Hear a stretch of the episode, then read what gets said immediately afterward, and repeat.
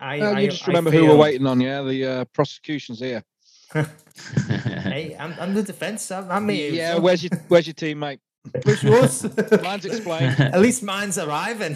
hey Mine's guys, explained. guys, guys.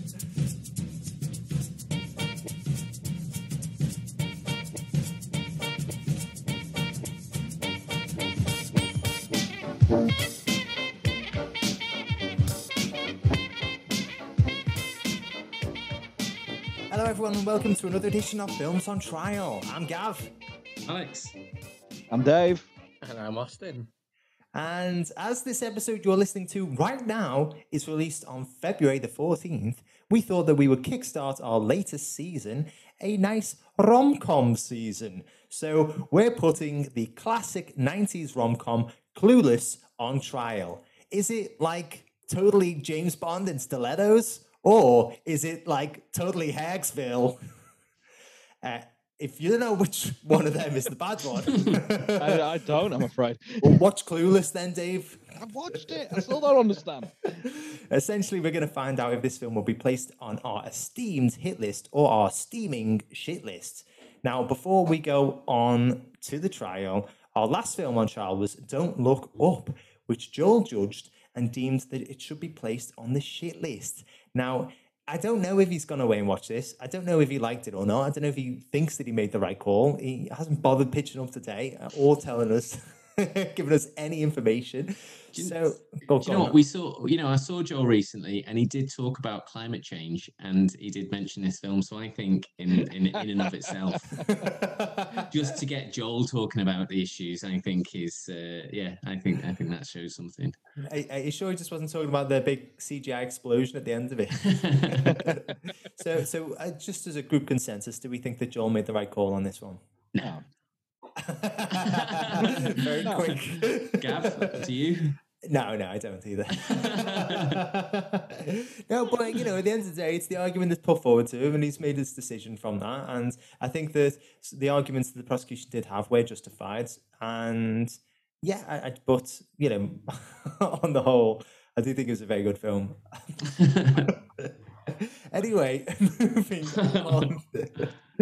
now, on to the trial. All of the roles haven't been picked out of the hat at random because, as I said before, we're doing a new season and all of the films have been picked by us ourselves. So this week it's Austin's turn. And Austin has picked Clueless, and he has also picked all of the roles. So Austin is just like Alicia Silverstone's character, Cher Horowitz. He's a kind, fashion conscious, and generous person who drives like a fucking maniac. and um, joining him in defense is me, a man who is just like Justin Walker's character, Christian. I love chocolates, disco dancing, and Barbra Streisand. And whether given the option to have sex or watch Tony Curtis movies, uh, sorry, sorry to my wife, I might choose the latter. and uh, acting as prosecution and trying to get this film placed on the shit list is a man who is just like Paul Rudd's character Josh, in that he's a real Baldwin. And I realized Let's that not go any further. I realized that expression is vastly different now than it was in 1995. now, just like real court advocates, the defense and prosecution will be making the best case for their roles. These may or may not be their genuine opinions, though, so do stay tuned until the end of the episode to hear what they really thought. Now, this week, in the role of the judge, the guy who has to decide which list this film should be placed on, hit or shit, based solely on the arguments put to them and not using their own opinion, is Alex, who is just like Brittany Murphy's character, Tai Frasier. He's recently undergone a makeover, but needs to keep up the aerobics if he wants to maintain those buns of steel. Thanks. I didn't want to say anything. I didn't want to say anything, Alex, but you know, the other night I did give him a squeeze. I know and you noticed. Yeah, they felt they felt a little bit droopy. Oh. Get on the Jane Fonda, man. Uh, now, before we, before we get started, I think that we should probably give the audience a bit of a better understanding as to what this film is all about. So let us spin the wheel of impressions.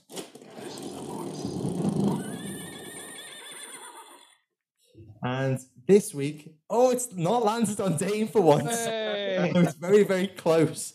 It has landed on Austin. So what we do here is we ask somebody to read out the synopsis of the film in the style of one of the cast or characters from the film. This week, obviously, it's landed on Austin. How would we like Austin to read out the synopsis? I mean, it's got to be A bratty Surely Californian the kid. the entitled '90s teenager, right? Yeah, yeah. Go on, go on Austin, Austin, give us your best Valley Girl impression. So, like, shallow, rich, and socially successful Cher is at the top of her Beverly Hills High School's pecking scale. Seeing herself as a matchmaker, Cher first coaxes two teachers into dating each other.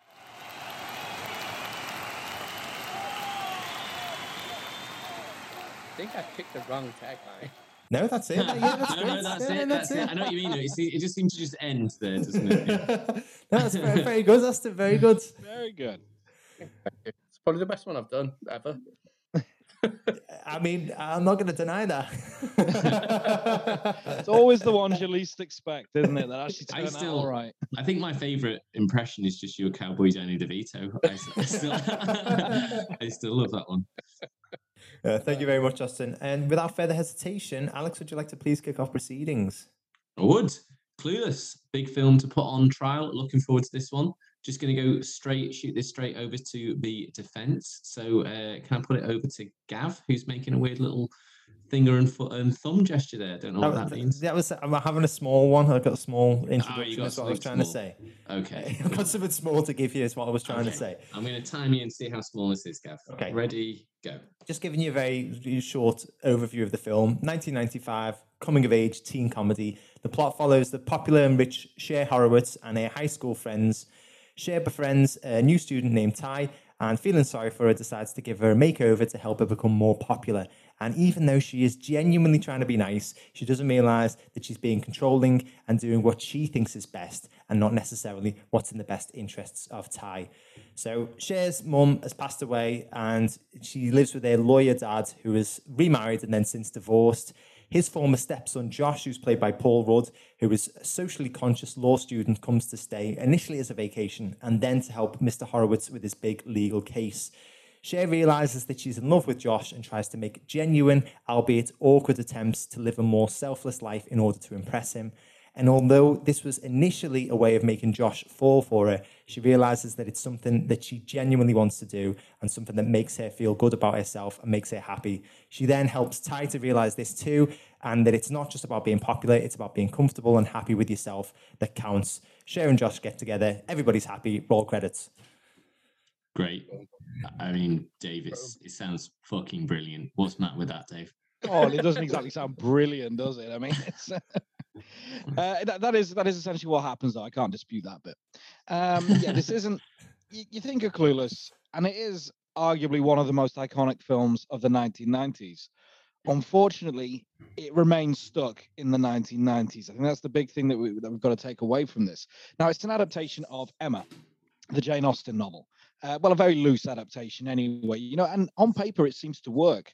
Having the idea of uh, Emma Woodhouse, who's this character who's, you know, uh, from a fairly wealthy family, quite well-to-do, uh, intelligent but never applies herself, uh, obsessed with social climbing and meddling in other people's lives, fancies herself as a bit of a matchmaker.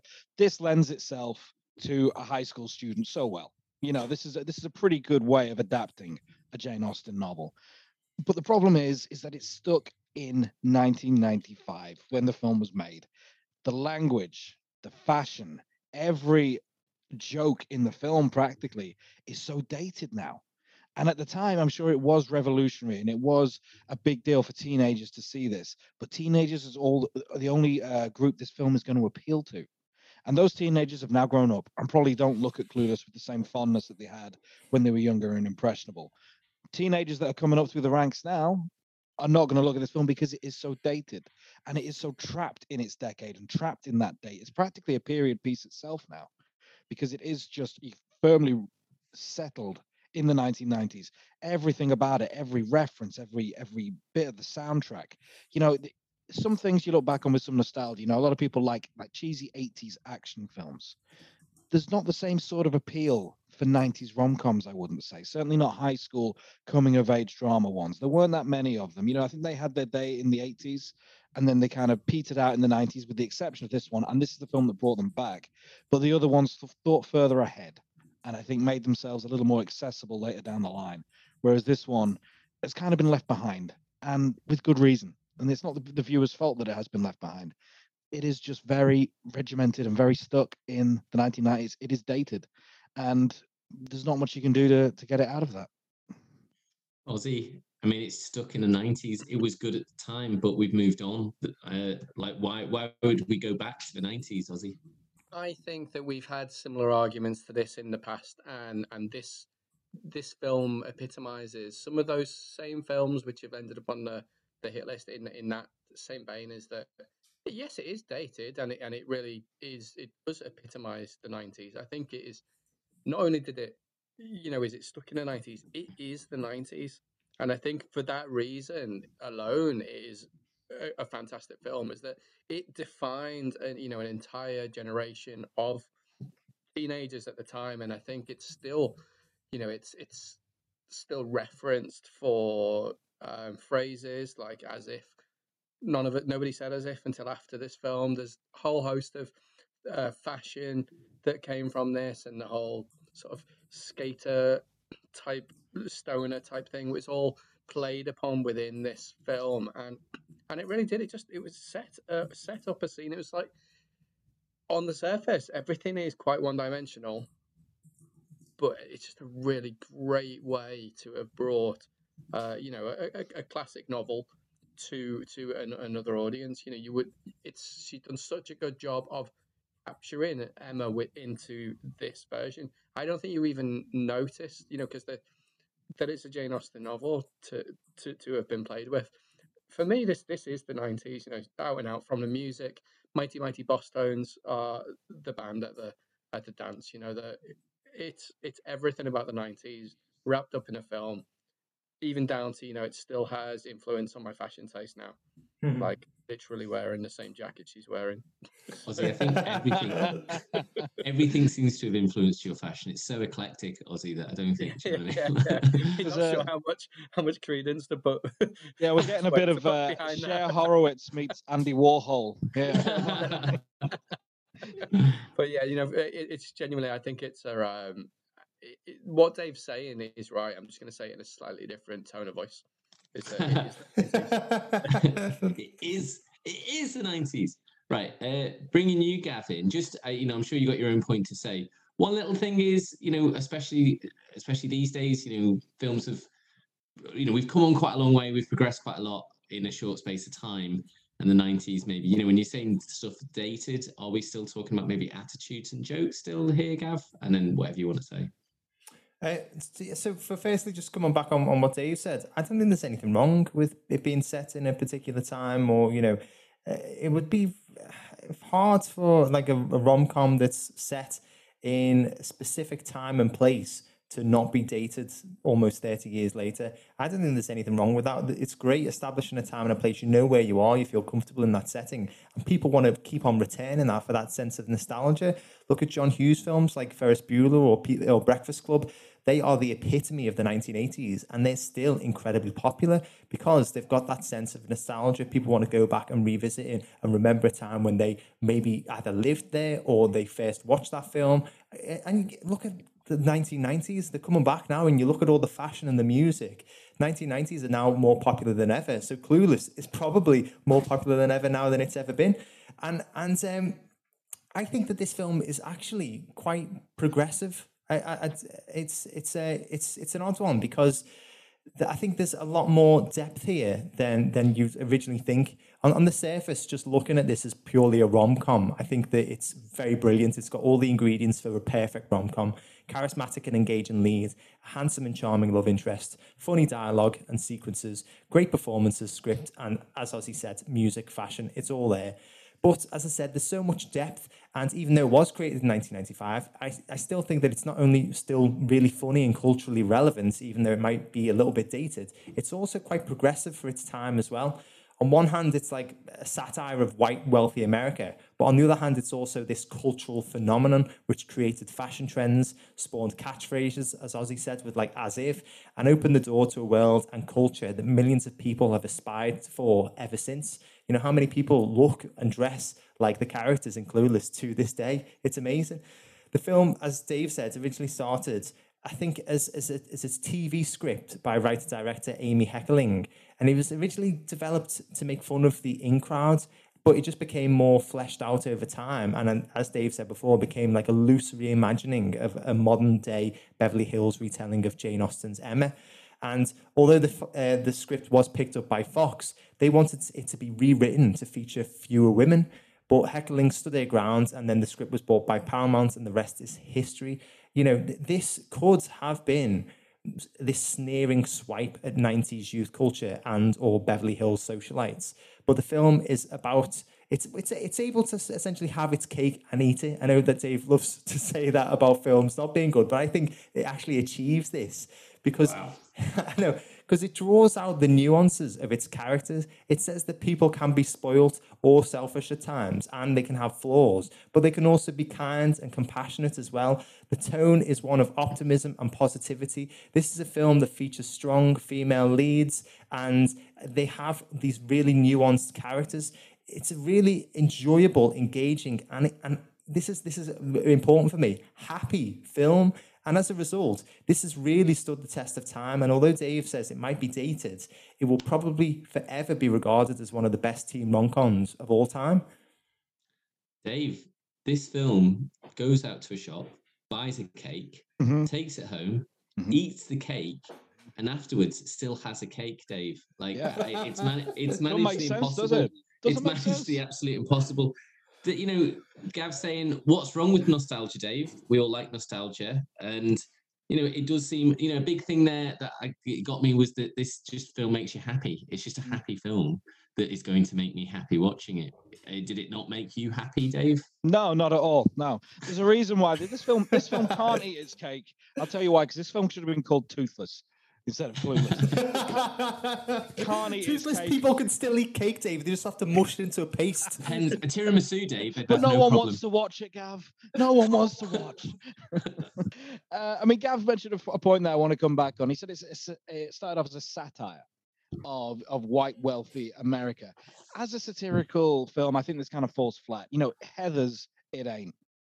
Heathers has been there before this and it did it better and it made a, a, much more impact. You know, it may have started out with the kind of satirical element, but by the end of it, what you've got is, is quite a bland, pedestrian teenage comedy that doesn't really go anywhere. A, a teenage romance, I should say. Uh, that doesn't really go anywhere further than that. You know, any satirical elements that may have started out when writing the script have kind of fallen flat after that.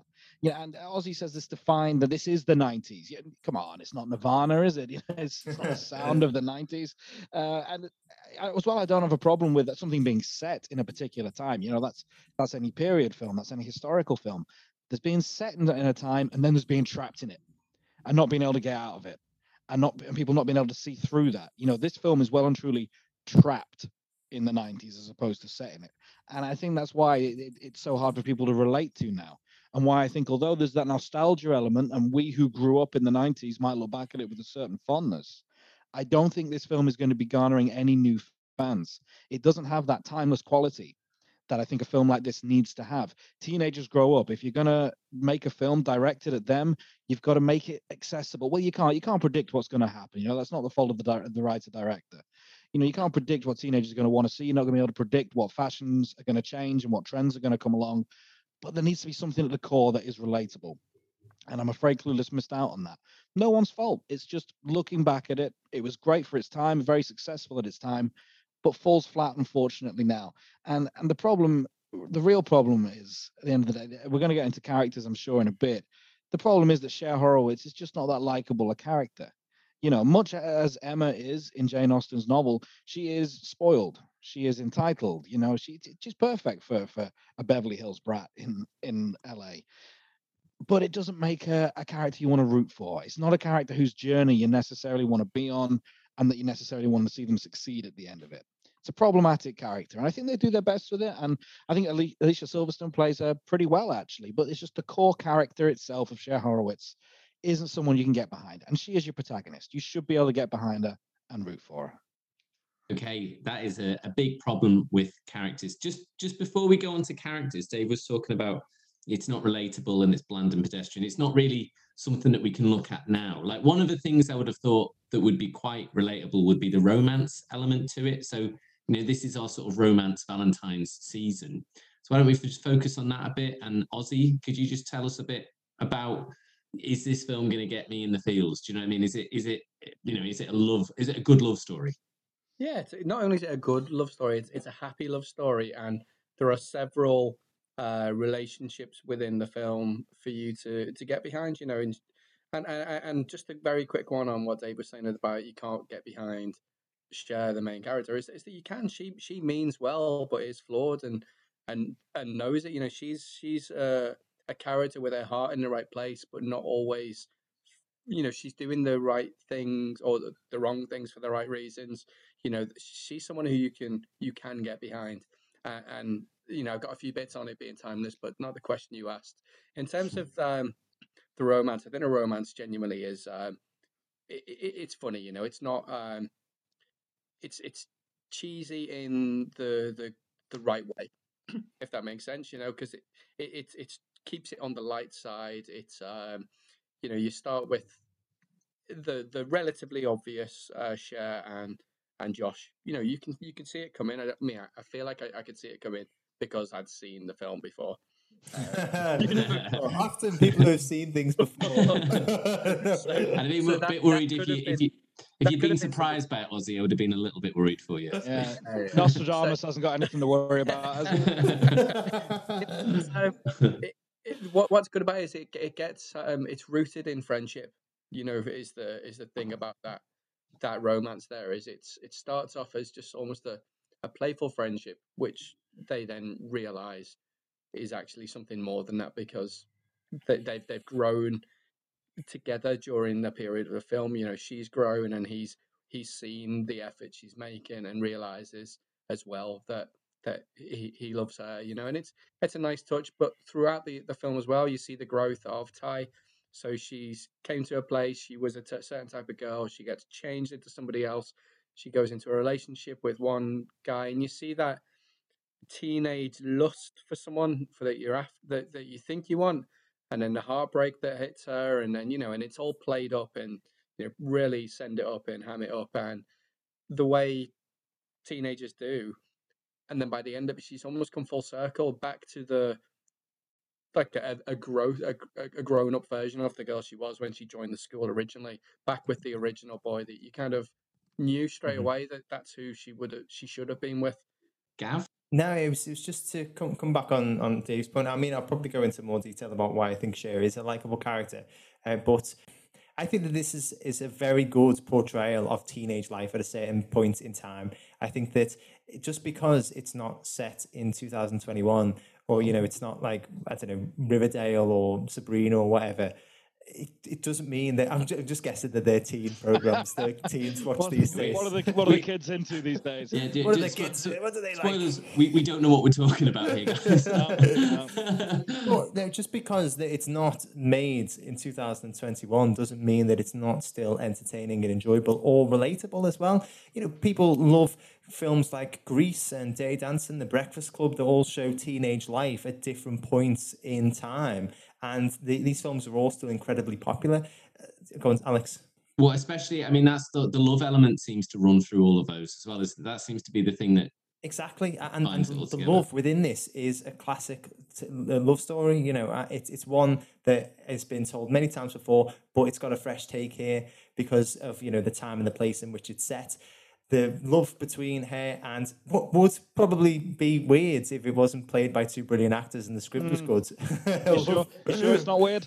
the normal love between a woman and her stepbrother.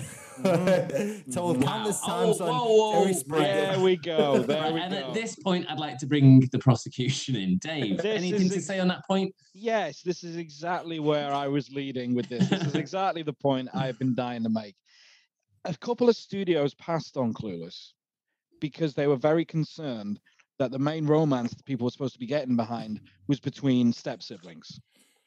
Now, this might have been all right in 1815 when Jane Austen wrote Emma, but I'm not sure this is appropriate uh, in in the 1990s or in the, even the 1880, uh, 1980s. I don't. I don't even think they're they're not step. They're not. They're not siblings at all in the They're original. not related are at all. No, they're not Not actually. In. Emma, to be fair, it's uh, it's her elder. She has an older sister in Emma, and it's her older sister's brother-in-law. Yes. Yeah. Yeah. yeah. in, in Emma. Yeah, to be fair, Uh, but I'm sure it had it been her step sibling, it might have been more acceptable. Then I don't know, but So so how the hell do they get around that one, Dave?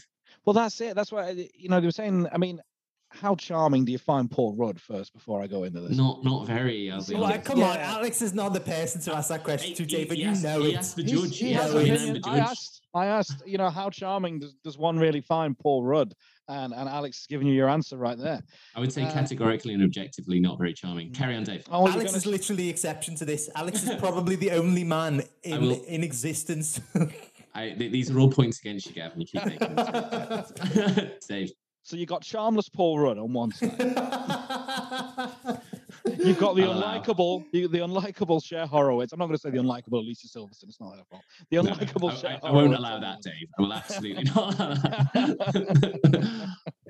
and the problem and the big thing you're supposed to get behind these two characters and this would be a big enough task as it is and then you throw into the mix the fact that from the get-go he's in her house because he's her step sibling Hmm. now okay his mom and her father have split so they are technically no longer step siblings and they say and they're constantly making excuses for it throughout the film. It's like oh they were only married for a small time and it's like oh we barely grew up together you know sort of thing. But he's still there they're still chilling on the couch. They still have a brother sister relationship where they take the piss out of each other they wind each other up they insult each other. It's like looking at two siblings.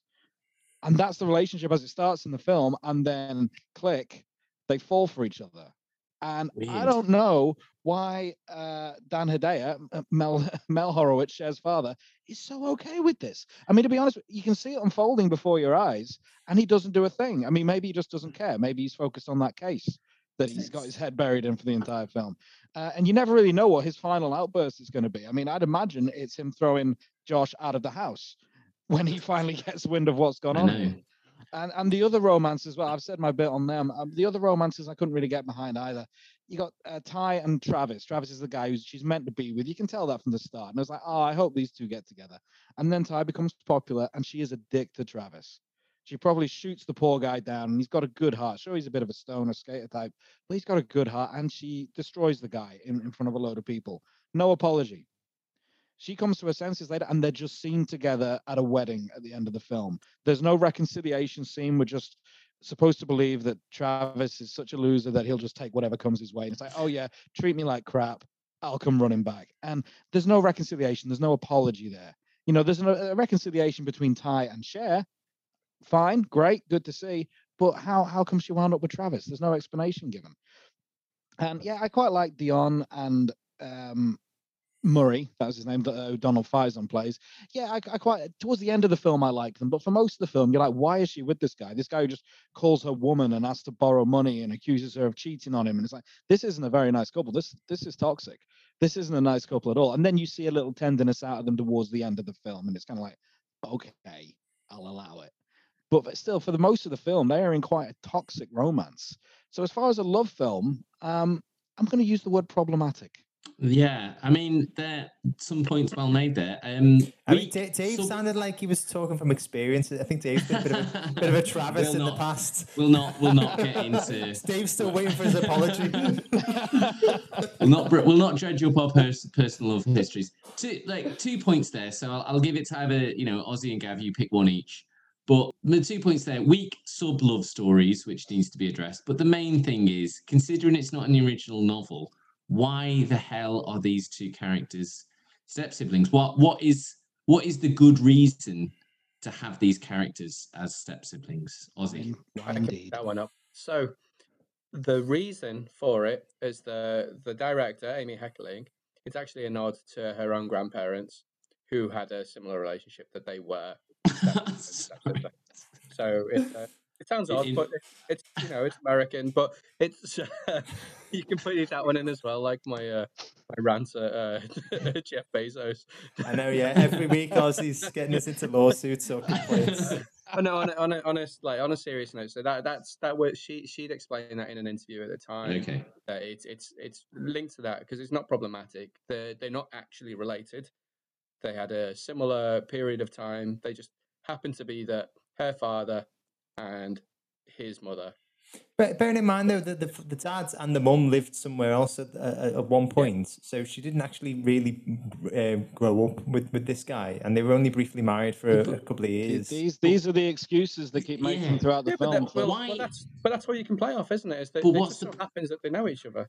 But what what what's the point? I don't I don't get why I don't get why make them step siblings. Do you know what I mean? I just don't. What what's the Well, well, as you just said, it was it's a nod to her grandparents who got together in a similar fashion, and also, you know, maybe what, it's a way of saying no, because they're not related. They're not related, Alex. No, don't get Well, bogged it's- down with fucking incest. It's not okay, incest. uh, It's it's not incest. incest-ish, isn't it? It's It's- incest. It's in the incest ballpark. Incest light. It's like it's like a second cousin twice removed of incest, which probably means it's going to get together with incest at some point. It's it's, it's not even in the slightest bit. They don't even share they're DNA. They're not related in the slightest. Yeah. Like it's not Okay. like it's her, his son from another marriage. It's her son yeah. and just happened to be married to her, her father. There- Got to there's admit, it's unusual though. It is It's, it's, strange. un- it's unusual, Especially- but, but also it's a way of saying that you know, like love is, you know, uh, uh, the, the, the, sometimes forbidden. Sometimes breaking down the forbidden for a barriers between step siblings and brothers and sisters. No, no, no, brother! Stop, stop lumping incest in with this, Alex, because it's not incestuous. Yeah, it- It's it- I- I think incest-ish, though. Do you know what I mean? It's definitely incesty. Um, It's um, not. It's um, not. It's not. It's It's not. not at all. They're, they're, they're not related in the slightest, you know, and and and it's not. Uh, it, it's dealt with very quickly. You know, she Okay. explains at the very start of the movie, you know, why why is he still coming around here? You know, why do I why do you want us to maintain a relationship with this guy? He's practically a stranger. You know, you Yeah, he, he- he's insignificant to us. exactly. Yeah. reason he comes around is because he's a good uh you know the father's actually a good guy he's a he's a you know he's a horrible uh in terms of a litigator he's considered to be a very um like a scary man. man and a scary man but he's a lawyer and paul rudd is training to be a lawyer so it makes sense that he would come round to to benefit from someone who probably had a bigger impact on paul rudd's uh on josh's uh childhood, you know, and, and growth, you know, that period during college, because he will have seen him during that period of time, you know. So that makes sense that he would still come around. It's Sure. it's dealt with very. It, it, it's So, what? do- there's a- it's a there's a- film. It's a- There's a paternal relationship there between him and Cher's father, who he ends up now. Jesus. They're getting involved as well. I'd so, like, he was more like a mentor than a parent. so what? He admits that he was a shit parent. So you know, I think he's. I think now maybe it's a case that he was. He was a shit parent and a, and a father and a husband the first time round and the second time round, and now he's just trying to maybe make amends for that, and that's why he's letting Paul Rudd, well, letting Josh stay in the house and, and training him up to be a lawyer. Do we see his reaction to their relationship at the end? he is happy uh, about it because like throughout the film Cher is you know she well initially this is why she's a really good character is that uh, she starts off by saying i don't need a boyfriend you know she's very independent. And then when she does start dating somebody it's a character that the dad just doesn't like. He, he you know he thinks that she's changing herself in a in a bad way to try and please somebody uh, who he doesn't really like because he thinks he's a bit of an idiot However, you know, he, he knows Josh, he likes Josh, he knows that Josh is a really kind and good person, and that the two of them would make a really nice couple. Dave? I, I don't recall seeing his reaction to Yeah, uh, to Josh and Cher. He looks at them over the table. He watches the the glance and he sort of gives a little wry smile. Yeah. It's He gives the know, old wry smile as if to say, Possible, possible. He You've could have been smiling given- about a lot Leaves, of things. leaves He room. couldn't smile about anything. He, Could have been he could, smart Dave, about it's true. anything. He Could- could. could I have didn't even I didn't even see the smile. It's very subtle if it's there, and even if it is there, as- as we established, he's not exactly father of the year, is he? So a little smile, but he, he definitely doesn't vomit on the table it's also, and say, you know, "Oh my it's- it's god, oh my god, what have you done? What have you done?" See, that's that's the bit that, we, that that scene might have been edited out for all we know. Gav, small thing. Yeah, no, just the, the additional romances, the, you know, the secondary romances, they're nothing to get too bogged down. And then I think Tai going back to, oh, what was the character called now, Dave? Travis. Joe? Travis. Uh, yeah, I, I think that's nice because at the beginning she is uh, she's attracted to Travis. She's meant to be with Travis, but Cher tries to change and make it popular. She thinks that she does, you know, she feels that she has to be mean. You know, she gets influenced by this this way of life before she, you know, becomes. She realizes the error of her ways, and she essentially reverts back to her original self because she's happy with who she is. The, and the, the other romances, yeah, the, as you said before, the, uh, her, her best friends and um, I can't remember Mar- uh, what was his name, Murray. Murray. and Murray. Uh, yeah, Brandy Murray. Uh, they once again th- that shows just a different type of relationship. They're always bickering. They're always like kind of having little insults and pop shots at each other. But at times of crisis, like when Dionne accidentally drives onto the freeway and nearly kills them all, you can see when, when they pull over to one side that the two of them can't stop, can't take their hands off each other. Then because they're like, oh, we've just been in that situation. We really love each other. And all of the pot shots and all the gripes and all the bickering, whatever, it doesn't really matter because at the end of the day, what really counts is their feelings for each other. All right. I mean, yeah. Okay. So uh, you know, good. It does seem like the sub stories maybe are you know decent enough. Are they performed well, Dave? Like the performances of the actors. You already said Alicia Silverstone. I think you've already said does a pretty good job. Paul Mhm. Rudd, I feel like we've covered, and me and you know, Dave. Don't worry about certainly it. We, we know all too well. Uh, you know, talking about we're talking about supporting cast. Uh, how do they fare? For the most part, okay, I think. Uh, I mean, Alicia Silverstone, like I said, I actually think she plays this pretty well. It's a shame the character is so unlikable, but she does a good job here. Um, I think Dan Hedaya is a bit wasted. You barely see him, and he's just kind of a very gruff father figure. It's like basically just, just play a stereotype of a hard ass litigator who's like struggling to be a father at the same time. And it's like that was pretty much it. And there wasn't really much screen time from him. So although he's okay, the character itself is wasted. I quite like Stacey Dash in this. She plays Dionne. I thought she was pretty good. Um, Donald Faison, I thought was okay. Um, I'd, I'd say for the most part, the casts are okay. I wasn't a big fan of Justin Walker, who plays Christian, who at one point is the uh, the object of Cher's affections before she falls for a stepbrother. And um, Christian, I, know, I think also again, I think it's more the way the character is portrayed more than the actor himself. I'm not gonna I'm not gonna blame Christian Stovitz for this one too much. It's the character. He he has a lot of like 90s lingo. He, he has a lot of buzzwords and a lot of catchphrases that, that that don't even make sense anymore. You remember when we watched West Side Story? And there was like all that lingo going on between the street gangs, and it was just kind of laughable What's now. wrong with that, Daddy-O? Yeah, you see, I mean, he's- Gav, language. For God's sake. yeah, fuck's sake, Gav. I'm clicking so Don't- hard at you dare. right now. Don't you dare. uh, Christian uses a lot of that language, and it does date the film and make it kind of laughable. You know, this is a character you're supposed to be. Uh, Cher's supposed to look to him as like the epitome of cool, the most desirable man in her class, and he walks in there dressed like Fonzie slash with Simon Cowell. You know, it's uh, he, he walks in with like a black t-shirt, you know, pants done all the way up to his armpits, practically t-shirt tucked in the said pants, sunglasses on, even inside. You know, Fonzie meets Simon Cowell. I stand by that. And I think now looking back at it, that might have been cool in the 90s. It doesn't really smack of appeal now. And then you throw into that his language and the lingo he uses, which is dated beyond belief. He'd be better off saying, you know, forsooth, young maiden, and that would probably have seemed more relevant than some of the terms he's coming out with. Um, so yeah, I think it's it's the character more than the portrayal. I'm not going to lay this one at the actor's door, but the characters are the problem. The performances, given the youth and the inexperience of most of the cast, seeing as they were about, I'd say, from 16 to 18 for the most part, I actually think they do a pretty decent job. I'll make a concession on that. It's a shame about the characters they're having to portray. Weak characters. Good, you know, Dave's saying they're pretty good performances, but weak characters, Ozzy. Especially maybe these sub, you know, sub minor characters, but you know, it all adds up, doesn't it? And if they're all weak, then that's not a good sign at all. Well, I just don't see how how how that can be the case. So, the actress Stacey Dash was nominated for, I think, maybe one Best Young Supporting Actress of a feature film. Uh, Brittany Murphy, Best Young Supporting Actress. Alicia Silverstone, Best Young Leading Actress, all for the like the Youth Awards circuit. And uh, I can't remember what it's called, like awards community something or other. Was it the MTV Movie Awards at the time, or It could have been, yeah. But Mm. you know, all of them um, nominated for these things. Uh, like it, Alicia Silverstone was got the funniest actress in a motion picture leading role for this comedy at the American Comedy Awards. So for me, you know, I think how can the, the characters can't be poorly written to win these awards? You know, you've got to have a, not only a good, solidly written character as well as a performance to get one of those. You know, to to, to win any award other than a Razzie. And even then, you know, there's got to be something involved for it for it to get on that list. And um, you know, and she didn't win a Razzie until 2006. So,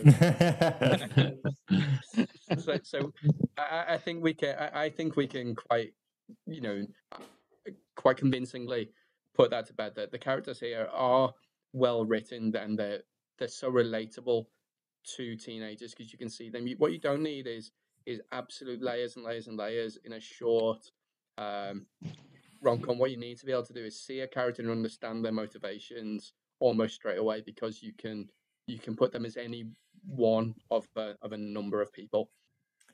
I, I, also I also think that like some of them are quite well written. I know that Dave had, had a great with Christian before. I will say, by the way, uh, how Christian is dressed reminded me an awful lot of Spike from Buffy the Vampire Slayer, Alex, and all I'm going to say is just imagine, Sold. just imagine what Dave was saying about Spike. oh, However, when he's first introduced, he's like this this hunk, and uh, he's a bit of a, like a throwback to the '60s. He's a bit like a James Dean character. It's really Fonzie. cool. Fonzie. Fonzie meets Simon Cowell, but he's really like cool and mysterious. And then you realize that he's into, he's got a really diverse character. He's into like art and flower arranging and chocolates and dancing and music. You know, he's like, and old, uh, old films as well. So it's not just a case of like he's uh, like a very paper thin, one dimensional character because he's got lots of interests. Uh, and I, I just like to massively come back with what Dave said about Cher being unlikable I think that Cher Horowitz is one of like the best female characters written of the 1990s. I think she's absolutely incredible. Like as I mentioned before, this could have easily been like a stereotype of a brainless, self-obsessed teenage girl, but it just wasn't the case. In fact, I think it helped like reimagine the Valley Girl, which was something of a bit of a stereotype and was often the butt of the jokes of like 80s, early 90s TV and film by giving her character more layers and subtle distinctions so she is rich and she's a bit spoilt and she's bratty at times, definitely, but she's also incredibly sweet natured, thoughtful, and kind. She demonstrates some lack of knowledge or understanding in some aspects of her character, like she calls the Haitians Haiti runs. Uh, she gets a C in her class and she fails her driving test. You know, she does a, a number of things that you would say, oh, there's your usual sort of stereotypical airheaded blonde. But she shows great intellect in other areas, such as her extensive conversational and negotiating skills being able to help out with their father's important case and also knowing Hamlet as well. So she's very sort of like well read and, and intelligent in other aspects. The character is just really brilliant, I think. It's not a case of like she doesn't need a boyfriend. Even when she does get with Josh, it isn't the case that it's because she needs him to feel better about herself. She's very independent, she's very strong, and she knows who she is at the beginning. And then she realizes that she wants to develop herself and her character more. As Ozzy said, she speaks to her friends and she learns things from each one of them. And yeah, although she maybe initially does it to get with Josh, she realizes that by developing herself and by learning these things and by becoming a better person, she feels better and happier with herself. So it's all about her growth as well as her relationship with uh, with Josh developing. So I, I, I wholly disagree. I think she's a fantastic character, brilliantly performed by Alicia Silverstone. Fair amount of depth to these characters. It seems like Dave. Uh, I'd like I'd like you to come back on some of those points, but also then can everyone start to think about their final final flourishes, and I'd, and I'd like him to be pretty punchy and witty um, from all of you as well. So, Dave, off you go. Uh, yeah, I, I stand by my point that uh, Cher Horowitz is an unlikable character. She is spoiled and entitled, manipulative at times. Everything suits her own gain. It's like a, a stepbrother slash lover says to her at some point. He says, "I'm just gonna keep, shit, keep dropping that in there." As he says so at one point, "If I saw you do a one solely selfless act, I think I'd die of shock." You know, th- this is not a likable character. She is a very bratty, unpleasant character. Um, and that's why the film you struggle to get behind the character because of that. it's the characters that are the problem. I don't have a problem with the performances per se, apart from Charmless Paul Rudd, lest we forget. it's it's the way the characters are written, and there was a nugget there that really could have made this something quite special. You know, because Jane Austen essentially had done the hard work. She all she pretty much made these characters. All um, Amy Heckerling had to do was adapt them for what was at the time the modern day. You know, in 1995 and she missed out on the key points, the things that made this novel the classic novel it was, the thing that made those characters so memorable. The reason why Amy Heckerling loved the novel herself, you know, she just, but she wasn't able to adapt it. She wasn't able to bring all the features from the Jane Austen novel into the 1990s. And it's a shame. You know, this film had potential. The cast, I think, are pretty good. The performers were there, queued up, ready to go, much like I said about The Dark Tower. You know, Idris Elba and Matthew McConaughey.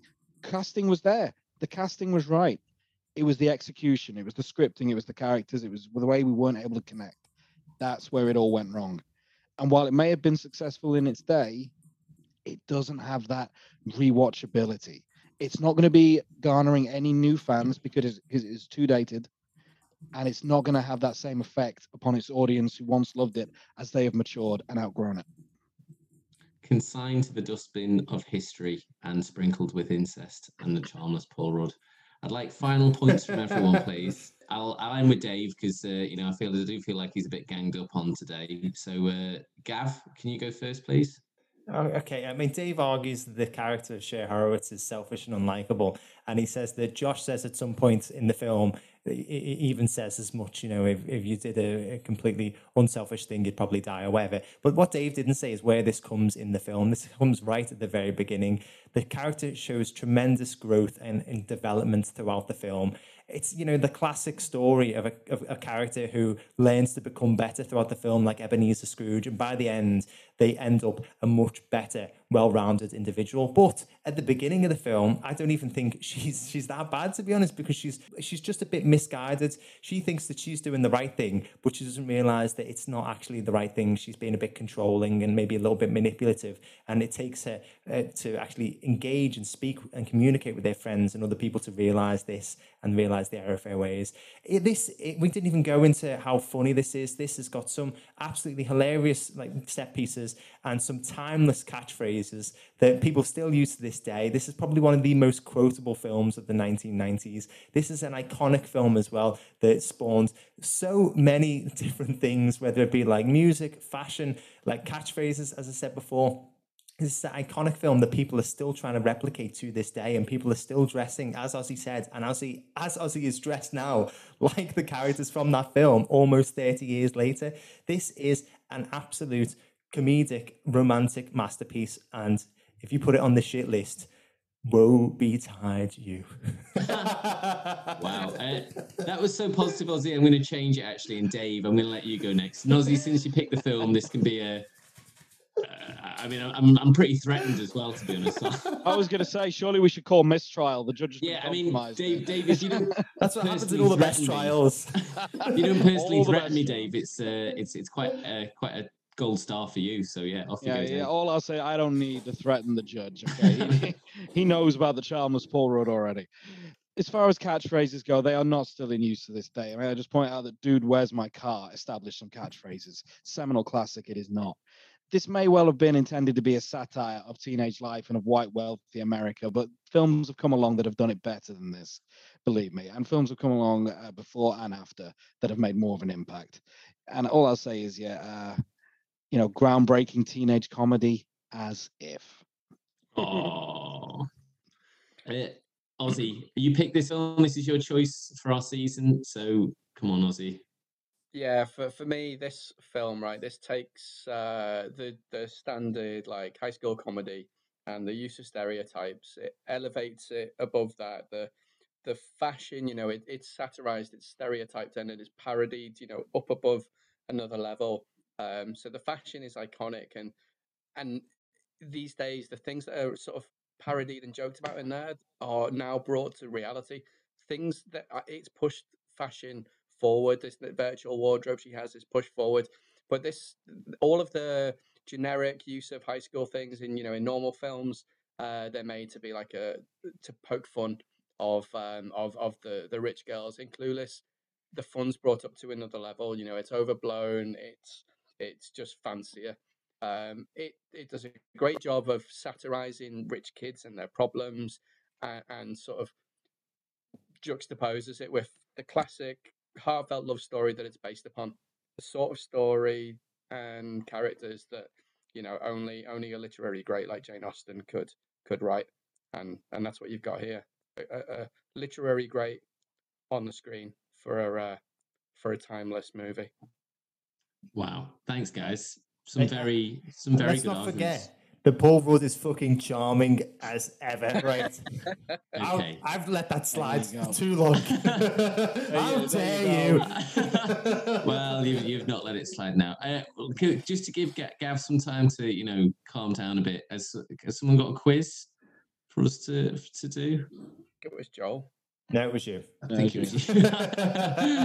We're all doing our own picks. Anyway, Where are we? Oh, I didn't. I'm realise. ready to go straight into what I, I'll do a quick quiz. Who wrote the novel that this was based on? Anyone?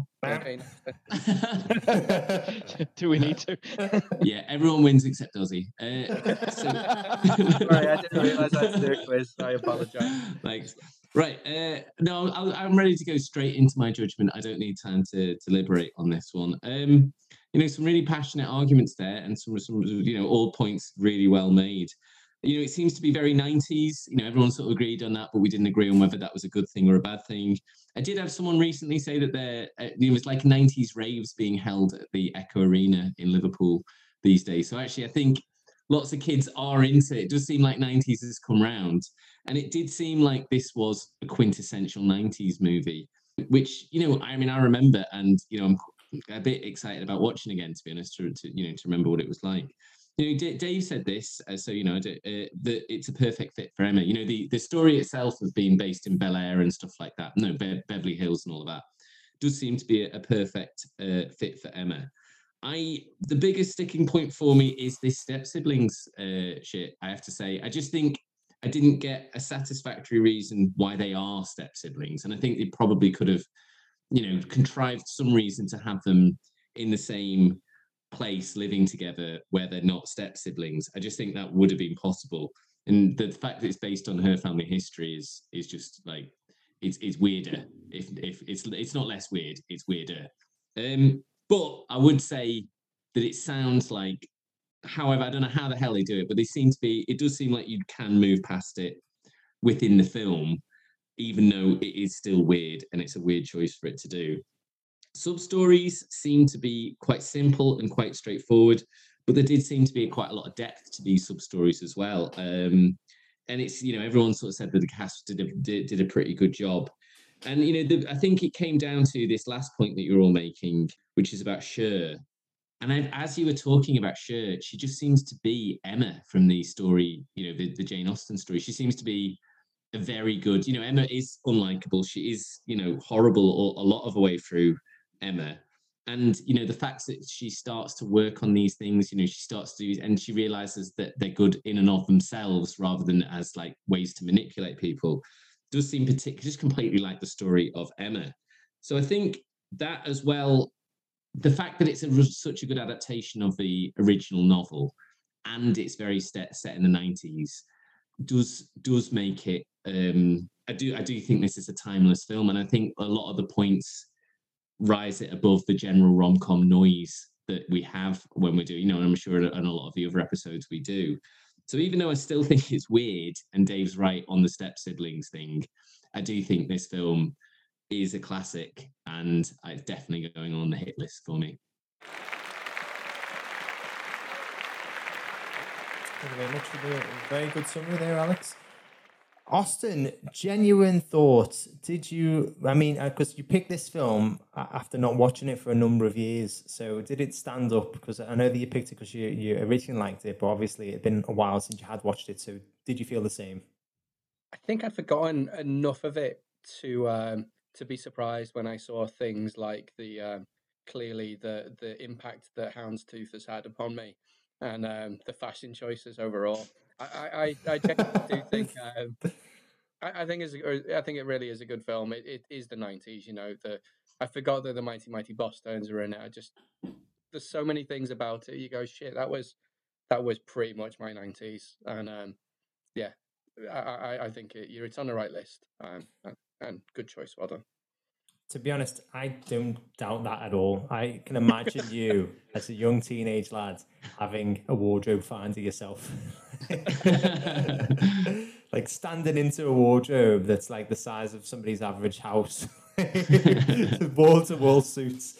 Um, yeah, okay, so I, I was uh, 100% honest. I love this film. I think it's absolutely brilliant. And yeah, I, I do genuinely think it's one of the best 90s films ever made. I, I also think it's one of the best films about teenagers as well. And I know that I mentioned a few before, like Breakfast Club and, and whatnot. I think this is one that is wholly relatable still to this day, and people can watch this at, of any age and find something to enjoy about it. So yeah, I, I I definitely think you made the right choice there. And this is an interesting one, Dave. What Hang on, can we all? Because this is more than the actual IMDb score. Can we all just spend the time when we guess did Dave mean what you say? Okay, okay, okay. it's, it's, better, it's better than the IMDb. I think Dave loves this film. Yeah, I reckon Dave loves this as well. I, I, I don't. I honestly don't.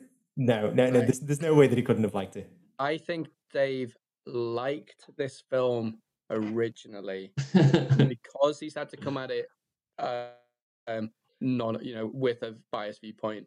I think there are a lot of things you can see in this if you're Yes. trying to be negative Sure. about it. Sorry, Dave. What did you actually think of the film?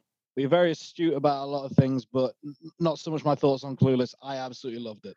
Uh, and I was scraping the barrel trying to find fault with it, to be honest with you.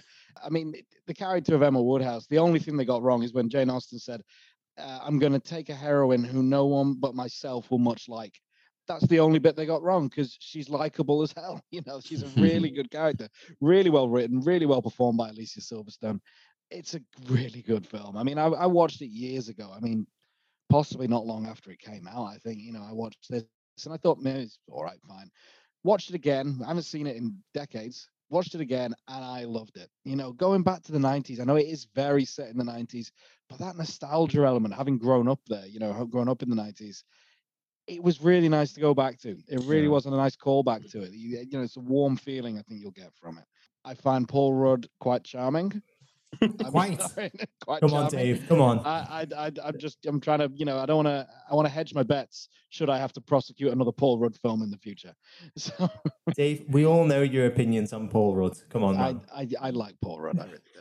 But Is um, it good appealing to my uh, to my re- to my reason though? Well well, it just when Gav said the ever charming Paul Rudd, I was like, I don't think Alex likes Paul Rudd. No, Alex I'm is, going to play on this.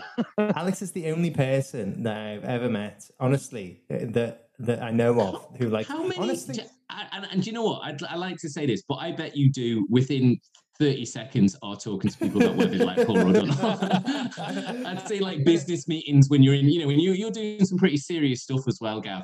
I reckon you are like, do you like Ant-Man? No, do you- I mean, then- yeah, but that's the thing. It's, it's it's because I think he, he he's got such broad appeal because he stars in rom coms, he's in Marvel action movies, and also he's in like uh, frat boy comedies like Anchorman. So a lot of people genuinely really like him. So that's why I'm always surprised when you don't. He's a bit, he's just a bit Jason Bateman person for me. He's a bit, he's always the guy who's like, don't "Mm, say you that's don't weird. like Jason Bateman. and I don't. And he's like, he's Oh. not really. He's the straight man while everyone else is being funny, and he's just a bit smug for me personally. Okay, right, moving on before I get aneurysm. Uh, so higher or lower than our previous film on trial, which was Don't Look Up, which garnered 56% and 78% critical and audience views, respectively, on Rotten Tomatoes. I'd say Clueless is much higher. Anybody else want to hedge the bets? I'm going to say much higher as well. I think it is still influential. Um, you know, I d this is a bit I didn't get to say in my closing argument. Um, but I think a lot of people still look to this film for influence. I remember there was an Iggy Azalea video which referenced Clueless quite heavily. It's still being referenced. It's still influential. I think it's still popular. I think it'll be high. I think it'll be high. I'm sure I saw the, our good friend Roger Ebert had given it like almost four marks. Yeah, three and a half out of four we gave it. But uh, actually, but it's higher critical, 81%, but it's actually surprisingly lower audience, 76%, which I was surprised. I Oh, thought that was going to be in the high 80s, to be honest. Uh, but yeah, well, just to say thank you very much, everyone, for your arguments and for your judgments as well. Really appreciate it. So we're going to be in your ears with this episode on February the 14th. But our next trial is going to be a continuation of our rom-com month, and it's going to be my pick. And the, so th- this is the thing. I was in a conversation with uh, Dave's girlfriend the other week, and we were talking about rom-coms. And she said, "You don't like rom-coms, do you?" And I said, "I love rom-coms." She said, "No, you don't. You hate rom-coms." And I was like, "No, I do. I, do. I, I, love rom-coms. I love all types of rom-coms. I love actually good ones. I love like those shit ones that came out in the noughties that were clearly written by men who'd never interacted with women before. And I've just got a broad, Just just Adam Sandler film. yeah, pretty much. Yeah, yeah. I've got a broad spectrum of rom coms, as you can imagine, because you've seen my DVD collection. So when it came to picking a romantic comedy film, I wanted to prove Cat wrong. so I've gone with a seminal classic. I have picked Monster in Law. It shows my broad appeal anyway. So yeah, we're going to be putting the Jennifer Lopez, Jane Fonda, Naughty's rom com Monster in Law on trial next. Yeah, well, I say next week. That's the next film that we're going to put on trial. So that, yeah, that is it. What have we learned? We've learned that uh, Paul Rudd is an attractive and charming man who seemingly cannot age. So I'm going to say he's probably definitely a vampire. And uh, if you guys want to listen to any other Films on Trial content, check us out on filmsontrial.co.uk. Follow us on all social media, Films on Trial. Listen to us on all streaming platforms, Films on Trial. It's going to be great. Don't worry about it. So that is it. Clueless is a hit, and we're going to be directly in your ears on February the 28th with Monster in Law. Goodbye. Shit, you're still recording, aren't you? Fuck. There's, there's a few things to be edited out here.